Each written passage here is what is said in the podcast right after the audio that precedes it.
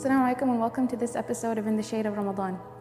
Inshallah, in this episode, we're going to be talking about modesty in Islam. And that is one of the most important qualities, one of the most important values that we have in Islam. And the Prophet ﷺ, he said, every religion has a distinct characteristic. And the distinct characteristic of Islam is modesty.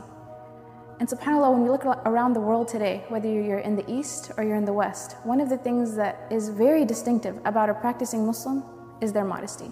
And it's different. Sometimes it's you know construed as strange or weird, but it's also part of the definition of who we are. The Prophet Muhammad also said that modesty is all good. Modesty is all good. And he also mentioned that modesty is one of the branches of faith itself.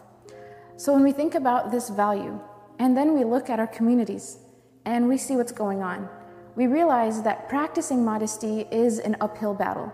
Um, whether you're going to the masjid and you're looking at the way that people talk to each other in terms of not practicing humility, uh, not being humble with one another, or in the clothing that people are choosing to wear.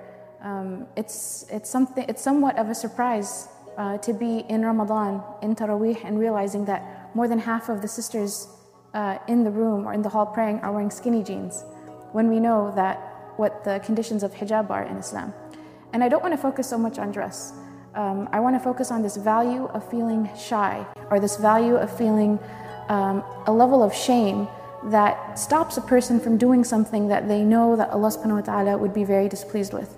And there's, again, there's, there's external modesty, which is expressed through clothing and the way that a person carries their body, as well as through their character. And when you think about character, again, sometimes people think we're just talking about people who are flirtatious or people who are um, using bad words and that's immodest. But it's not just that. Um, you can be a very practicing Muslim, you can be a sheikh, you can be a teacher. And if you always need to be center of attention, it's not very modest. If you always need to be the loud one talking, the loud one everyone's looking at, the show off, that's not very modest. And so modesty goes beyond uh, just the gender relations issue. It really has to do with uh, feeling a sense of humility in front of God Himself, in front of Allah subhanahu wa ta'ala Himself. And so this Ramadan, let's look at our character. Let's look at how we talk to each, to each other, to, uh, whether it's in the masjid or outside. Uh, let's not be modest in the masjid and then immodest outside, because the masjid may promote modesty while um, being out in public uh, sometimes does not or encourages uh, immodesty. So, um, in thinking about that and realizing that when you practice modesty in a public space in the West, people are going to feel that that's a little bit strange. That's okay. We need to realize that's okay. Because the Prophet ﷺ, he said, the distinct characteristic of Islam is modesty. That's, that's how we're going to get known. That's how, that's how people know us. We, we have some quality of modesty. That doesn't necessarily mean you're very weird or you're very awkward or you're, um, you have social anxiety. That's not what I'm referring to. I'm just referring to having humility in front of God and that you deal with people on that level. The second um, aspect is modesty in your body and modesty in your dress. Um, again, when we look around the society, uh, people are encouraging, especially women, to reveal it all. They're encouraging women to show it off. Um, and you see the eating disorders that are all around us. And they're in us as well, in the sense that none of the social ills that the wider society is suffering from, uh, the Muslim community is not immune from them. We see that young Muslim girls inside the masjid are also suffering from eating disorders we see that they are also suffering from low self esteem and uh, a self esteem that's based on their body and their image. And subhanAllah, there's a beautiful hadith of the Prophet Muhammad where he says that everyone else looks at your shapes and form, but Allah subhanahu wa ta'ala, He looks at your heart. So, you know, building a self esteem this Ramadan that is based on your relationship with God. And that's a very liberating thing. That is something that, especially women in this country, Muslim or non Muslim, they can benefit from. This idea of understanding yourself and your self worth based on who you are as a servant of God. And subhanAllah, if you, if you do um, end up being able to ev- evaluate yourself on this level, it's not hard to dress in a way that you think that, that we know that God would be pleased with. It's not hard to wear the hijab. It's not hard to um, wear loose clothing. When we think about fitted clothing um, that defines the form, uh, we have to question why. Why is it necessary that everyone wears uh, pants that exactly shows the shape of the legs, or, the, or shirts that show the shape of the arms and the waist and the chest and whatnot.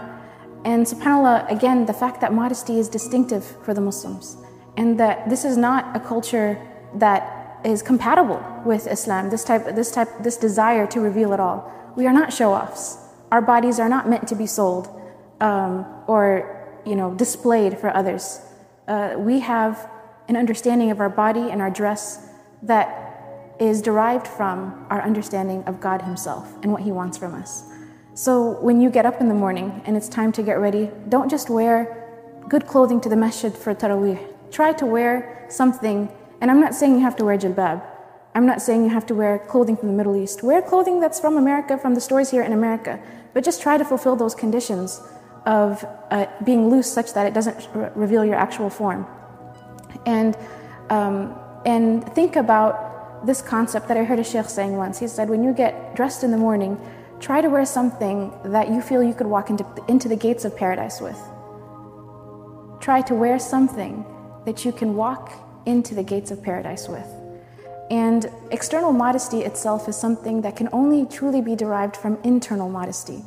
And the Prophet Muhammad he said that if you have no shame, then do whatever you want. And I think this is a really important uh, thing for us to reflect on that if we have no shame, we can easily do uh, anything that Allah subhanahu wa ta'ala is displeased with. But there's a story that affected me.